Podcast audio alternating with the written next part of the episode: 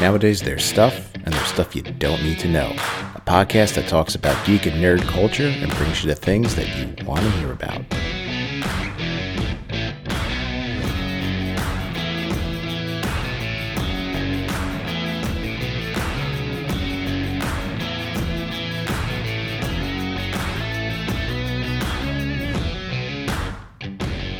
What's up, know it alls? You get stuff you don't need to know. I'm Jay. Let's get down to it. So, once again, I have with me today an excellent comic writer and creator. Uh, he is the writer and creator of a comic that is also on Kickstarter called Raven Nevermore. His name is Nuno Shea. Nuno, welcome to the show. Hello. Thank you for having me, man. Oh, no, it's it's my pleasure to have you here. Uh, first, before we get started, like I said, um, you know, you know, his comic is on Kickstarter, and as of today, or I don't know if it was late yesterday, the 14th or the 15th, you uh, you hit your goal, right? The goal has been reached. Yes, the first one has been reached. So it was a very good, uh, very good wake up for me. Yeah.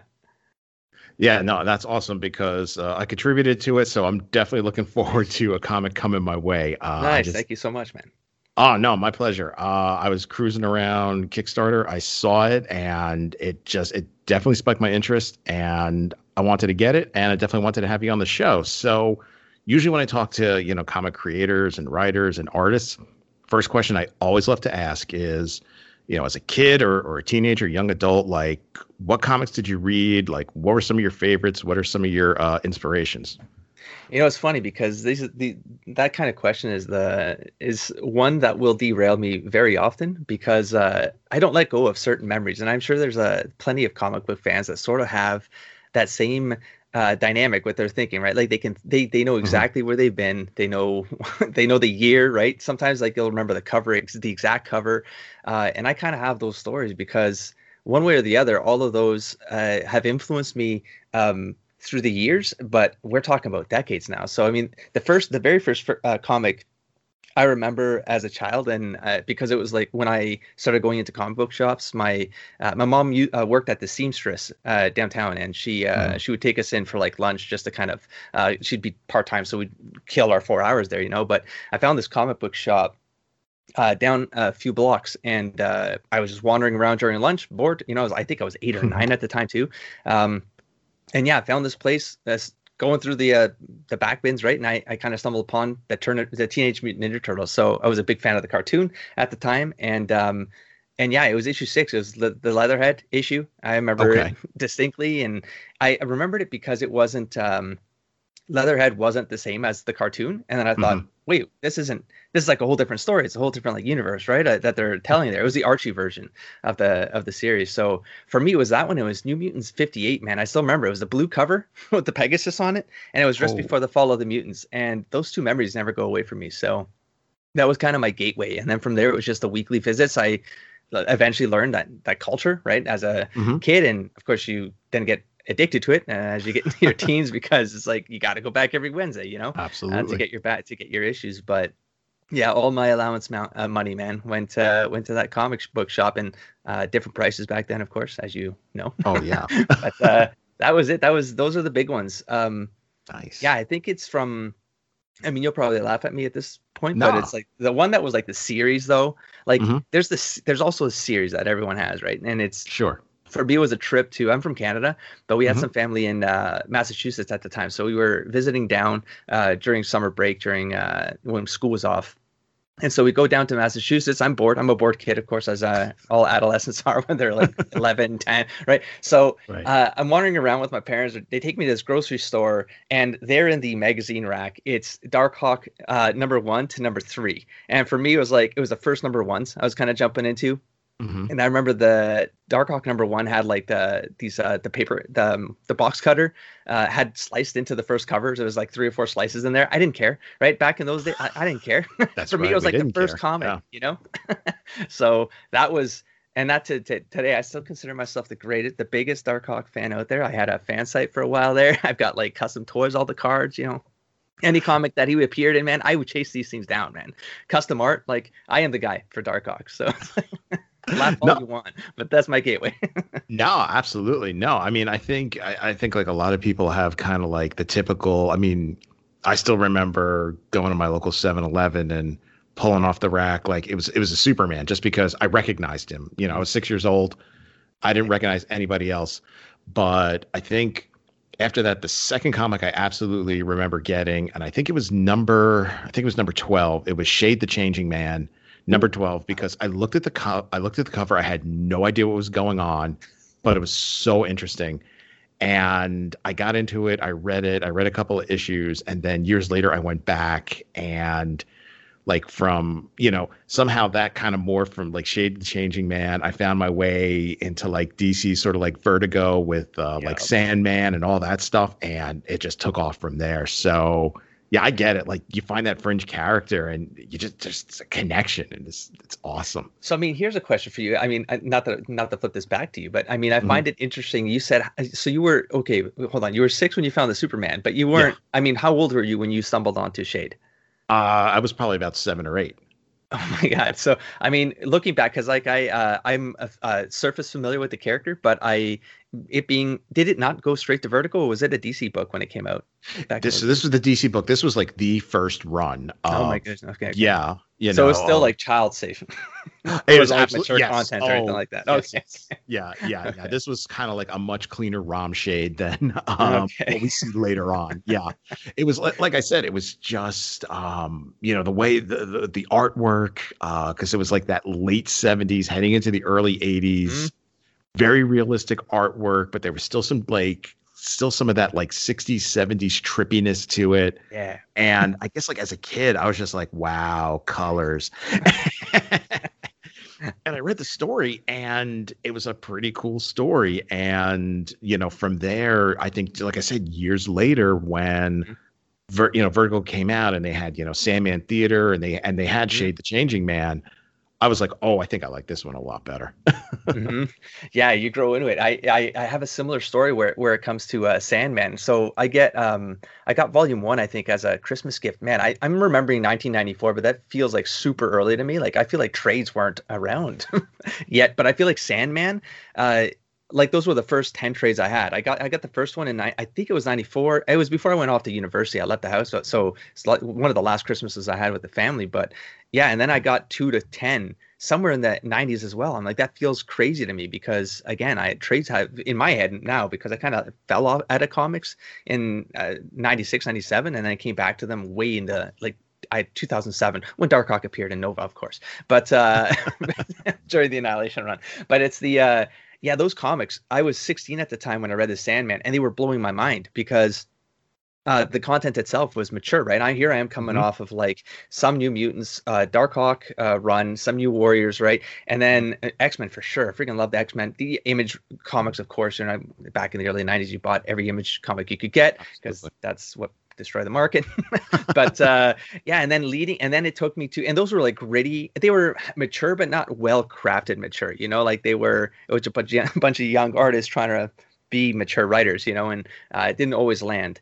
Um, but then you got the Neil the Neil Gaiman's uh, uh, uh Neil Gaiman Sandman run, and it's uh, completely man, it, it's just it, Vertigo, right? I mean, it opened me up to Vertigo, and then you start exploring all the other Vertigo titles, and it's like, geez, okay, this is this is my this is my jam. This is where I need to be. So huge yeah, influence from that. Yeah. Oh yeah, absolutely. And I think around that time too, like for me, like the early mid '90s, I was kind of I was starting to really sour on it. You know, image with with with what they did for better or for worse, and you know, for people that listen to the show, you know, uh, my friends John and Alan came on. We talked about that. The one that brought me back, and I talked about this, you know, maybe a year ago, was Neil Gaiman's um, "Death: The High Cost of Living," because for me, it's like I had never, mm-hmm. I had mm-hmm. never seen a comic like that and I was like, oh my god, like it's it's it's gritty. The art was, and I, I for the life of me now, I cannot remember who the artist is. I'm kicking myself here because it was like gorgeous art, and it was just I was like, wow, comics actually can really be good. And I think then from there I found Kingdom Come, and I was like, okay, you know, geez, oh, that was rough. you, you, you, guys suck me right back in. I'm right back in. But um, yeah. oh, yeah, sorry. From, yeah, no, no, I was gonna piggyback on that because of the like I, I don't remember the interior artist for the Sandman stuff, but the cover artist like Dave McKean, like for me, mm-hmm. those visuals. I mean, I went into fine art. That was the my my main uh, study in university. Um, but that art it, it was a mixed media approach. It's that it wasn't typical to any other cover out there uh, for superheroes, especially, but Mm-hmm. Just in general, I didn't see that kind of art on covers. Even the uh, Sandman Mystery Theater, like they, they had really unique looking covers, you know, and uh, something about that. Uh, because in my brain, I, w- I knew I was going into fine art, and but I wanted to be an illustrator for fantasy, like tabletop, you know. But but my brain was like marrying those two different uh, aspects, I guess, or approaches mm-hmm. to art, and I was seeing that on a cover, and I, I mean, it's hard for me to say that's not an interest. Like I, for the Raven Nevermore covers, even like I really wanted to have something akin to that because mm-hmm. I wanted to call back to that spirit. Um, I kind of had a, uh, I, I kind of uh, reached a middle ground, like a compromise with uh, where I went. Like I, I found an artist from um, um, South America that had a, a, bit of like a woodcut style, uh, but he he could digitize it. He was a woodcut mm-hmm. artist, but uh, like fine artist, but he uh, was able to digitize or do it in digital in vector, and wow. uh, and so it had that a, a, bit of that fine art spirit, but in the cover. But it wasn't really like a superhero cover. But I wanted to be kind of like iconic and I don't know. It, it's just I part of that spirit, you know. I wanted I wanted to capture it, and it's something that I wanted to keep on trying to capture with the uh, the books that get produced for Raven Nevermore. Absolutely. And I guess that's going to kind of lead me into what I was going to talk about next is I mean when I was scrolling through Kickstarter, uh, that's what caught my eye was the the comic or I'm sorry, the cover art that I did see for it cuz for me it kind of harkened back to like mm. things like, you know, Sandman Mystery Theater nice. um and and also kind of The Crow too. So yes. yeah, so I think this is a great time for you, you know, talk to us a little bit about Raven Nevermore, you know, kind of give us, you know, maybe that elevator pitch like like what is this comic about and what inspired you to write this? Yeah so he you know it's funny because like the way you lead into these things because it's like we've already talked and like planned this out but it, on we honestly have not. But you mentioned the crow right? And yes. uh i mean that's an obvious distinction. You see the crow the raven. But i mean i'm going to tell you like very uh i was very explicitly uh, uh connected to that to the crow i remember like the the movie itself mm-hmm. was huge it changed like it was just it was so influential to me back then too like so much so that i was part of the video yearbook committee in high school and i i had long hair at the time i know hard to believe because i'm bald now but it's the uh but i i dressed up as the the crow and we did a music video to the uh to the crow to the uh, cure song that's on the soundtrack and mm-hmm um, and so for me like that always stuck to me. And the idea of the whole the it's strange to say but like the face paint uh, aspect of it and the the whole identity change and like what is identity and who are you like after certain events. And uh, that has always stuck with me. And there's a direct connection between uh, something that happens in the movie with issue one of raven Nevermore, where it's a very dark scene um, mm-hmm. uh, but it's um, it speaks to uh, something that I've never talked about actually publicly. So I, you know, I, I would love to actually get, get, a chance to speak about it here because uh, you're you're kind of seeding all the right things, you know, and so I'm gonna roll with it, man. So roll, go for it. Yeah, so there's the dark uh, scene, and I, I don't want to spoil issue one either, but at the same time, you'll know it when you get to it, maybe. But you'll. Sure. But what I really want to kind of touch on is that Raven Nevermore for me was uh, an experiment or an exercise, not an experiment. That's an exercise. Mm-hmm. When I was kind of uh, crafting what I wanted to put together, I wanted it to sort of uh, tie back to certain parts of my past. So m- whether they're my influences, whether it's my life, just like these different things that inspired me. Um, because kind of like in Sandman, uh, you have this uh, not Sandman uh, in well in yeah Sandman where you have sure. this uh, shared world right you have the dream world you have all these different fictional characters that come together and they all exist together and and the mm-hmm. stories that are told aren't necessarily focused on dream you know they're um they're, they're stories told within the world uh, and they revolve around the dream uh, around dream but it's not really about dream you know and so there's a bit of a world building craft going on there that um then feeds back into that main character. And so part of that essence uh, is also kind of in Raven Nevermore. So from a very high level, like the pitch on the surface when you uh, read the first issue, it's a it's it's an elite cop that's uh, up against the uh, the local mob. It's in a dark fantasy setting, so uh, mm-hmm. there's a bit of uh, you know there's there's different things. Like it's kind of um, feels like our world, but it's just slightly off, and that's okay. part of the setting itself that this story takes place in i wanted to feel i wanted it to feel grounded like it like it was something that was familiar and this might have been like again in hindsight i kind of look back at how i wrote the series and i was like probably a, a, weird entry in because it sort of pitches the story as this mundane story of an elite lawman going up against like a, dr- a, a drug uh, boss, you know. But mm-hmm.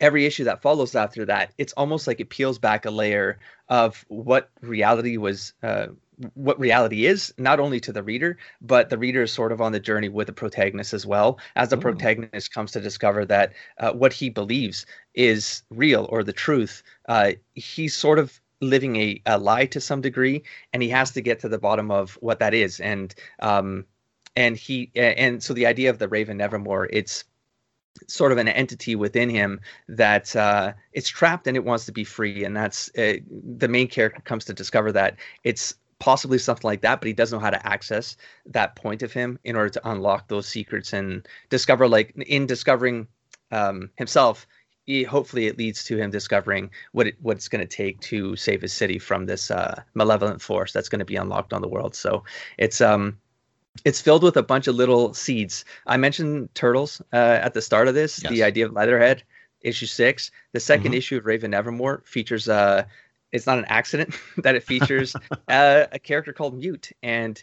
Uh, he's a lizard man, right? He's, he's, he's a reptilian uh, villain that uh, that the, the protagonist has to go up against, and he encounters him in the sewer. That's the cover of the Turtles. So nice. it's not necessarily part of the story that these pieces are there, right? But they're very intentionally put there because there's a weird way to weave things, man. Hopefully you can like put something together and like you can come out of this with like some coherency. But the uh in some way it goes back to the Neil Gaiman's uh Sandman with the whole world building aspect of the stories right. existing beyond the protagonist. And the the ideas themselves become as important as uh, the characters you get introduced to along the way because uh, my focus is to build a, a world here, you know, and mm-hmm. not just the story of Raven Nevermore, but I have plans that go well beyond this. And um, part of the setting, like the, the setting I created, is something called the Breach Space, and okay. there's a whole story there too. But it was just a world I created because I want to be able to tell stories that all were all connected, even if they seemed like they couldn't be connected. I promise there are things that will connect all of these things together. And maybe I'm thinking way too far out there, you know, but that's part of the whole uh, the influence of tabletop in my past and um, any kind of series that took its time to world build and make the reader feel like they were part of not just the story, but that they themselves were already creating stories beyond the story. And I really wanted to kind of tap into that um, creative device because that's what made me inspired to like get into writing, get into art, get into visioning products, mm-hmm. you know, and um, yeah, I kind of uh, so that's kind of a driver for me behind the scenes. No, I mean that's great, and you know it's it's on the surface, you know, pretty much like you're saying is is we're seeing a comic, but you know, for you, this is this is the start of like a, a world or a universe that you can expand upon. And you mentioned tabletop gaming and a lot of the elements that you were talking about with the world building and some of the dark elements and things like that um made me think of like white wolf games um like vampire the masquerade and things like that which I had always loved because yes, there's this nice universe that's there, but there's so much that can be created within it, you know. And it, it, sounds like you know this is what we're getting. Like this is this is kind of our gateway into this into this world that you are creating. Um, but you did also mention too that, excuse me, that um, you know you kind of drew on like some elements in your life. And I was very, very lucky at uh, a Comic Con out here. It was East Coast Comic Con.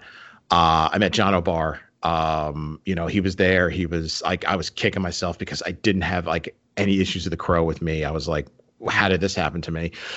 um, and it was it was so funny because like I wanted to meet him. Uh, he was selling he was selling prints and signing it and everything. And it was so funny because I would walk by his table and he had a little sign up. It's like, you know, smoke break, be back in 20 minutes. Well, I circled the table for like almost an hour and a half. and he finally came back and I bought a print. It was an awesome print. Uh, you know, Eric, it was like Eric Draven in the woods. It had like a nice sort of like dark blue sheen to it. It was, nice. it was gorgeous. And, you know, he was very, very nice. And he was just, you know, talking about, you know what he kind of drew upon in his life and in just kind of the world around him um, you know and you know he kind of said like he he tried to use the crow to help kind of sort of like exercise some demons or exercise oh, you know Crazy. things like that mm-hmm. um do you find that you know maybe not going that far exercising some some demons from you but do, do you find like it's it's creating this universe and, and tapping into some things that happen to your life is this sort of a way of like uh, i don't know healing or getting it out there. Like is that kind of like an experience for you when you're writing the comic?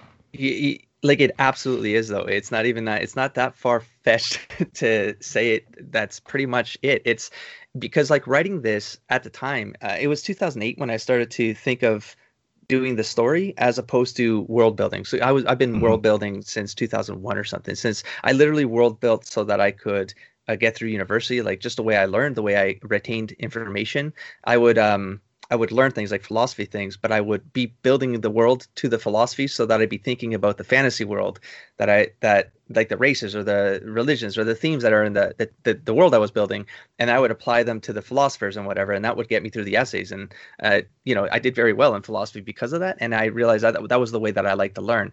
But part of that and because in particular philosophy was such a huge influence too in unlocking just different um, different questions I guess I had about just uh, like about about myself in particular like just um, the idea of like what it meant to exist and you know the identity of a person like what constructs those elements and you know I was a twin and there was uh, you know the the life was a little bit rocky you know uh, in mm-hmm. childhood mm-hmm. and coming out of it and so a lot of things were left unquestioned even so of course I didn't have the answers and part of uh, deciding, you know, I want to create a comic book. I don't just want to potentially make this into a tabletop game one day. And right. i felt like that ship had sailed. And i was at a startup company at the time and i was there for 10 going on 11 years. And i was like you know what? Dad with this you know? I'm going to do this. I'm going to jump all in. So i quit.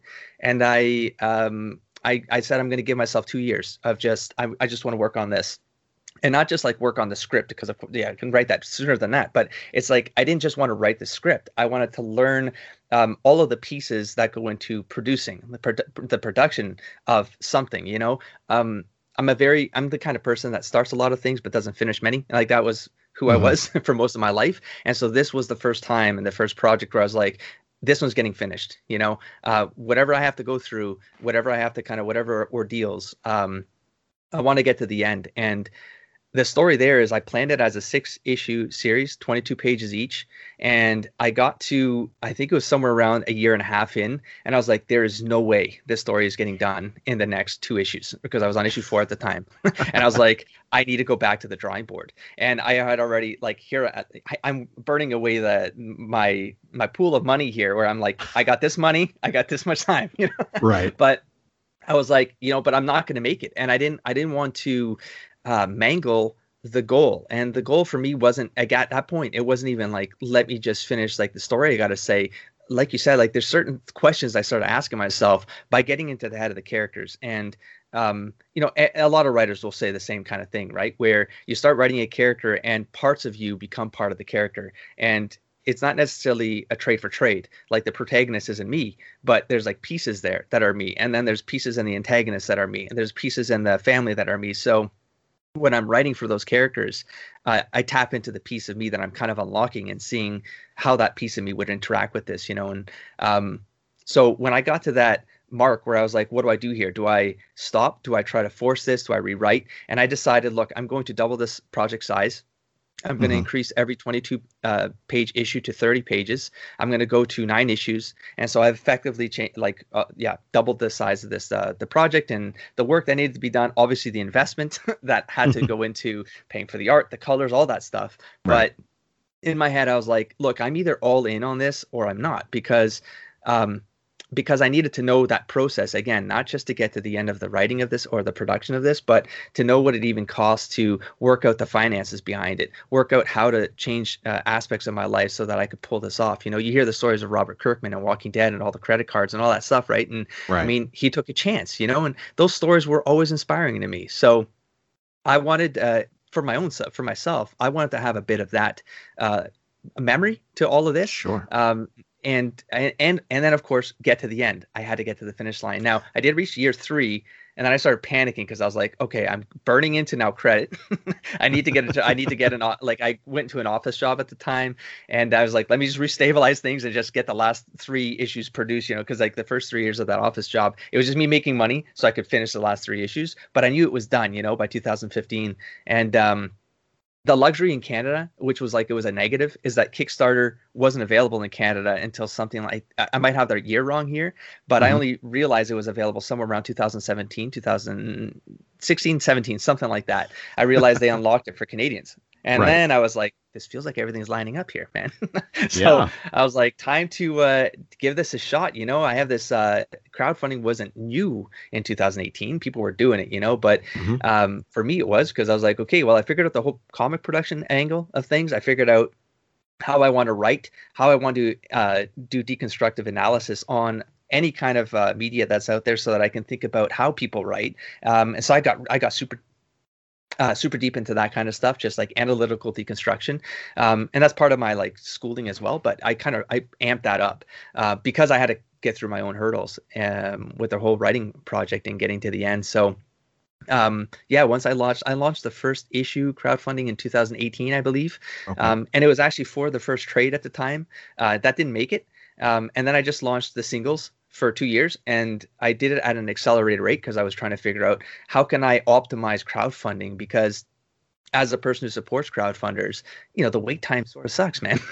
wait time sucks. The shipping sucks. Like I know all the pain points, you know, and I'm right. like, how do I make this better for people? You know, like how do I offer it, like somehow offer more, but not take a, a, a complete hit where I can't su- make this sustainable? You know, like I still need to find some way of doing this where there's like an end goal in mind that allows me to keep doing this or do more of this. And I'm a project manager in my real life job, you know, and um, right. I'm fairly decent at it. And so my brain only thinks that in in modular fashion. So like, what's the next step? What's the next step? What's the next step? And how do you make it better? How do you optimize? Right. And right.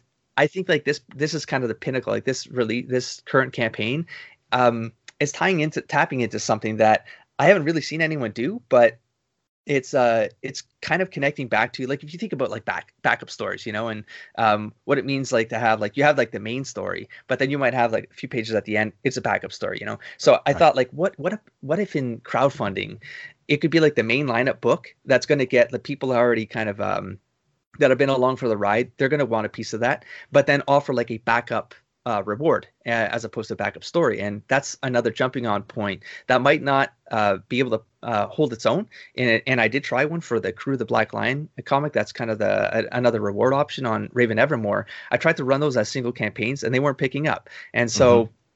Uh, a way to kind of I don't I don't want to lose that project. I, I, believe in it, and I believe that it's it's, t- it's tapping into what this world could be, the world building piece of this could be. And so yeah, this th- that kind of marriage of ideas uh, came together. I'm like, let's give this a shot. You know, it's another bit of um, a risk up front, but here's the other thing: is like I'm not worried about the risk up front because uh, I'm pretty aggressive risk risk taker in general in life. Um, and that's part of me like i started as an artist so i know how to suffer so it's like uh, and and, and it's just kind of like i can live very frugally if i had to in order to make uh, in, in order to focus on the goals that i want to achieve and so um, offering this as a second option is like I have to go in with with uh, a bit more cash because I have to produce things that the goal might not cover. But right. I know that I'm thinking about five years from now still, right? And the investment I'm making, I, uh, this is one way I've, I've kind of explained to family along the way, and now they don't question me about any of this stuff, but because it's like, how do you keep spending? Because it's a hobby. Some people just like spend money on hobbies, right? So like, right. part of me thinks, hey, look, some people go to the, you know, play hockey up here, so that costs gear, right? Some people do rock climbing, and that costs gear, or they go to gymnastics, or they go, they, you know, people spend money on things they love and they enjoy. So. Sure for me, uh, the hobby is creating comics. I want to see my things come to life, you know. Uh, mm-hmm. But then the next step of that is, you know, how many people take an education to go uh, and get an education, and they dump all the money into a college education or university education, and they come out of it, and what do you have for it? You have a debt, right? And then you have to right. kind of find something, and you have to you got to fill in that debt. And uh, so for me, it's like this project is just another education you know, I don't think about it any other way. I'm gonna I'm okay with taking a loss up front mm-hmm. because I need to learn things along the way. And then after I've learned those things, I want to be able to uh, have a sustainable operation, you know, and I want to know that I'm not going to stumble when I turn the notch up. I want to, you know, I want to I, I mean, I have a future in my mind. It's just I, Right. you know, every step along the way is a pro is progress to that future, and uh, that's good enough for me. You know. So, question then. So, you know, obviously, you know, this this is this is all you and you know you you do have an artist that you work with so you know this this this project is 100% you um you know taking it from its origin really up to the point where you are now on kickstarter so i guess this is almost kind of like a two part question so you know has has this project caught any attention from like any any publishers studios or even agents and if it has is that something that you're interested in doing you know, kind of maybe getting that help, but you might have to sacrifice some of your vision and creativity? Or are you like, I- I'm seeing this through to the end and I'm doing it my way and and my way alone? So that's an awesome frigging question, and uh, it's a bit of a tough one. I think I have an answer in my head, but when I think about it, I'm thinking I'm contradicting myself because I'm thinking about the thoughts after the thought. like, yeah, but if the scenario was right, it, it'd be hard to say no to an opportunity. I'd have to think it through. But Mhm. I'm a bit of a control fiend when it comes to the vision, you know, and I haven't let go of this damn world since 2001. How am I going to give it up, you know, uh, to someone else to interpret? But but see, then you think about the Mike, Mike uh, the Mark Millars of the world or Millers, right? And you think about some of his properties didn't translate exactly. He gave Sure. up the reins. He let someone else interpret them, and you know he's still a happy dude. He's still going about his business, and he's just creating more work. You know, and so there's that world too. You know, where I go, I'd be okay with someone interpreting it. Um, but I'd have to be in the mental state of like I'm I'm okay to let this one go because I'm going to work on another piece, uh, another thing, you know, and separate from this. And Right, Um, but, but still, though, I mean, it, I mean, this really seems like such a very, I, I don't want to say like, per, I mean, I guess personal. I mean, this seems like a very, very Yeah. personal project. I mean, is it going to be that? E- I mean, even if you, it won't be easy. I was going to say, yeah, there's no way, even if you had two other projects, three other projects, I mean, this, this is your, I guess for lack of a better term, this is your child. Like you, you Yes. created this and no, there's blood, just, sweat, tears. Yeah. absolutely. Yeah, and you know what's funny? It's the um, was it Brian K. Vaughan? I think it was Brian K. Mhm. Vaughan. I'm, there's no way I'm comparing this to Saga, okay, or Saga, but it's Brian Right. K. Vaughan. I think he has a, a he says something at it might be the opening essay in Volume One where it's like this is untranslatable outside of the comic form, you know. And when I read that, I, maybe it was around the same time too, but I loved the idea of it. You know, the idea that here's a, a person who has the direct contacts into Hollywood. like he, Mhm. I'm not going to say it's easy for him to pitch something to turn into a movie, but it's way easier than relative to you know the vast majority of people who might want to try this. So him saying that uh, really stood out to me. You know, the the idea that you know it's okay that I might create something that I don't think is very translatable. Um, do I think like on the surface? And I, I should explain this a little bit. So on the surface, Raven Nevermore, it Mhm. I separate it into two kinds of stories uh, that exist uh, in parallel. So Mhm. there's that surface story, which if someone's just uh, just getting into the story and they're reading it from a surface narrative perspective, they're going to get a story from beginning to end. You know, it's going to have the you know the the three act play structure, etc. But then there's like what I call the subtextual narrative. That's where all the personal stuff goes. That's where all these little Easter egg pieces go that again aren't super important from at the surface level narrative but on a subtextual narrative whether it's easter eggs whether it's like again those personal bits that i know what they mean to me Right. those pieces are there. And i mean there's no way to translate them. But here's the thing. You don't really need to uh, translate that surface that subtextual narrative in order for that story to make sense. The surface story is the story. The subtextual story though the sim the, there's like a lot of symbolism woven between uh, a lot of the beats. Um, again that might come from neil gaiman sandman like just the idea of like things always having double or triple meanings. Uh, Mhm. there was wordplay going on but is it obvious and explicit? No.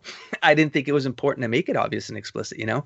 But it's there for people who want to go digging and and kind of uh, do deconstructive analysis which is what i love to do for those Right. people who want to go delve for those things i mean i hope one day you know people will uh, kind of find it fascinating to kind of connect the dots you know to some things and maybe uncover things that are planned for five years from now. Like all those pieces are there.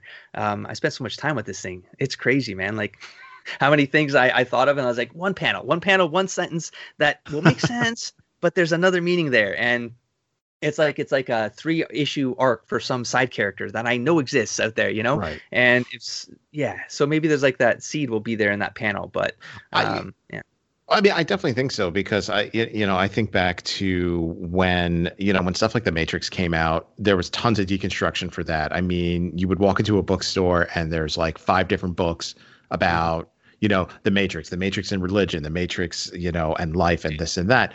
Um, you know, very, very recently, you know, over on Disney Plus, you had uh, WandaVision where everybody, everybody is diving into that. You're looking at every single thing. You're looking at, you know, you know, hey, why is the mailbox tilted that way? That obviously is a reference to this, is a reference to that. And I kind of think that's like almost like in the culture now is, you know, on the surface, yeah, it's a great story, it's a good story, but you know, and like you said, there's there's some things eh, you know in that subtext that are personal to you that most of us 99% of us are going to miss but there's going to be some of those other callbacks like you know you said you you, you referenced the the the turtles you know you're going to find some turtle fans that that like see that and it's like wait a minute why is this here? Is he just a fan of the turtles, or, or does this mean something? yeah. And and it's like now it's like wow, I have I have a really great story, and now it's so much better because you know where's it going from here? Why was this here? Was this just here as an homage, or does this mean mm-hmm. something? And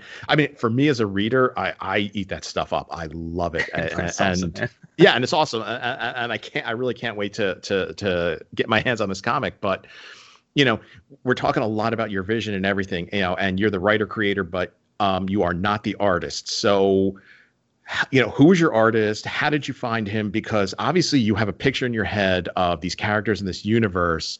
You know, how how do you find someone that is going to visually create that for you?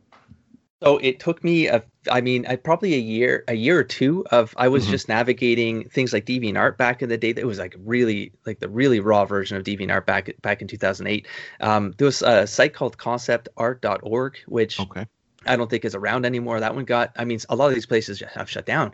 Um, but I was just scouring those sites for like people sharing art, and then I would ping them. And yeah, at this point, I was still, of course, I was learning the production of things. I'm like, what are even rates? So like, uh, like what are the rates? Like, what what's something like I, I needed to have some sort of bandwidth, like what you know what I could afford versus like what I had in my head, right? And man, I stumbled on uh, the Raven Nevermore artist. I think it was on Concept Art. Uh, uh was where I found him.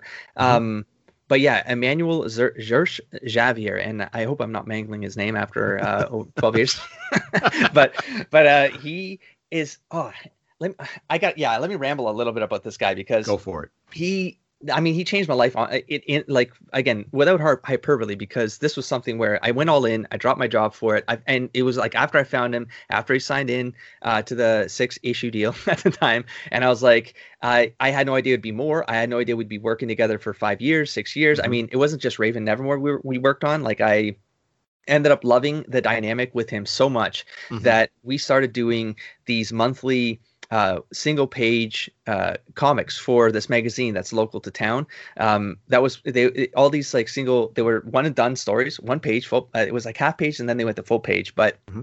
It was the last page of this magazine in town, uh, and it was the uh, it all they were all stories set in the breach space setting, and so it was a way for me to explore the setting beyond Raven Nevermore while he was mm. working on Raven Nevermore, and he worked so prolifically fast, fast that it was so easy to just keep moving. You know, the momentum was insane sure. once we found that sync. The first issue, um, he still did the the sketches, you know, the thumbnails and stuff. Like he, sure. he did pencils and he went to ink, so he did all of it. Um, but then at one point, because I have an art background and art training as well, it, it was easier for me to I didn't want to impose my vision. That was never something I would do if I'm collaborating with someone. Like you, you give full reins to that. Like that's part of the trust you you kind of have to nurture with the people you collaborate with. Sure. You got to give that trust up, you know. Um, but at the start is like I had a bit of a vision on the character design pieces, but it was easy for me to say, look, this is kind of where I think one of what this design is going, or I can tweak it with a, like a mouse and Photoshop. I would just draw mm-hmm. over his sketches, and then boom, it would be done, and he'd just nail it.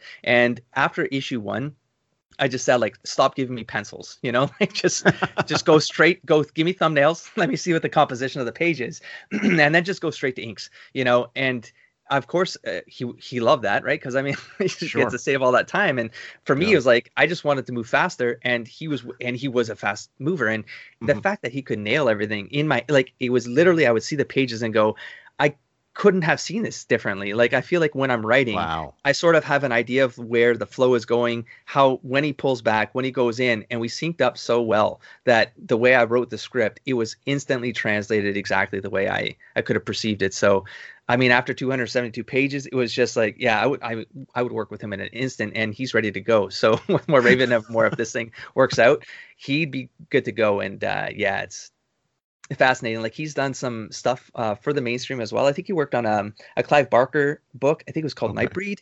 Um, I don't know if it was from Boom or, but uh, four part series or. But anyways, mm-hmm. yeah, he's done he's done a couple things out there, and but I, I always like I wish he got discovered, you know, because it's been right. a while now, and I feel like I kind of I had him work on a 272 pages, so I'm like, kind of like put the brakes, the handbrakes on while I was speeding on the highway there uh, for the poor guy. So um, but I always wish that he uh, he got discovered because he oh man he deserves it. You know he's the kind of artist that would be able to pull off the monthly easily uh, for one of the mainstreamers, and uh, I mean hopefully there's still a chance out there. So he's uh, it's been uh, over a decade. He's uh, he's got a yeah, I think he's married. I don't know if he has a child already, but I mean li- lives change in a decade, you know. But uh, yeah, I hope that he gets another shot for sure. Absolutely, and you know like you know you, you did reach your your goal. Um there's still time left though. So i mean that's one thing I, I definitely want to say is definitely head over to kickstarter you know raven nevermore. That's i mean i just scrolled through and i found it but you know look for raven nevermore. Like i said for me the art caught my attention i read the description and i was like well i'm sold. And you know hopefully after hearing you know nuno talk about really you know i mean you didn't talk about your comic you pretty much talked about like your vision. And, yeah, there's just Absolutely. so much behind the scenes. Like even the the term Raven Nevermore, right, from Edgar Allan Poe. Like there's right. like Gothic literature is a huge influence. Mm-hmm. Uh, the poem itself is. I'm not going to say it's part of the story, but I'm not going to not say it's so because that's a subtext There's for all of it. Yeah, so exactly. There you go. So uh, before we wrap things up, you know, uh, let people know where they can find you. Obviously on Kickstarter, but uh, where else can they find you, uh, reach out to you, and see more of your work? Yeah, sure. So you can find uh, the work I got going on on xei.io. Uh, that's a website that uh, just showcases some of the books that um, have been uh, part of crowdfunding, uh, some of them that are going to be coming up. I do ex- uh, intend to expand that site a little bit more um, so that it shows some stuff that might be a little bit further out, some production, maybe of, of bringing blogs back. Imagine that. so maybe trying something like that. And then on Twitter, you can find me at at Nuno XEI, N U N O X E I. There you go. Awesome. Great. So, uh, once again, I want to thank Nuno Xei for coming on, talking about Raven Nevermore. And, you know, Nuno, you were always welcome back on the show. Oh my gosh, uh, thank you so much, man. oh, you're very welcome. And guys, again, thanks for listening. Do me a favor, head on over to Instagram. Stuff you don't need to know is there. I post pictures about the content that I talk about. Know it all. Thanks for listening, and I'll talk to you guys later.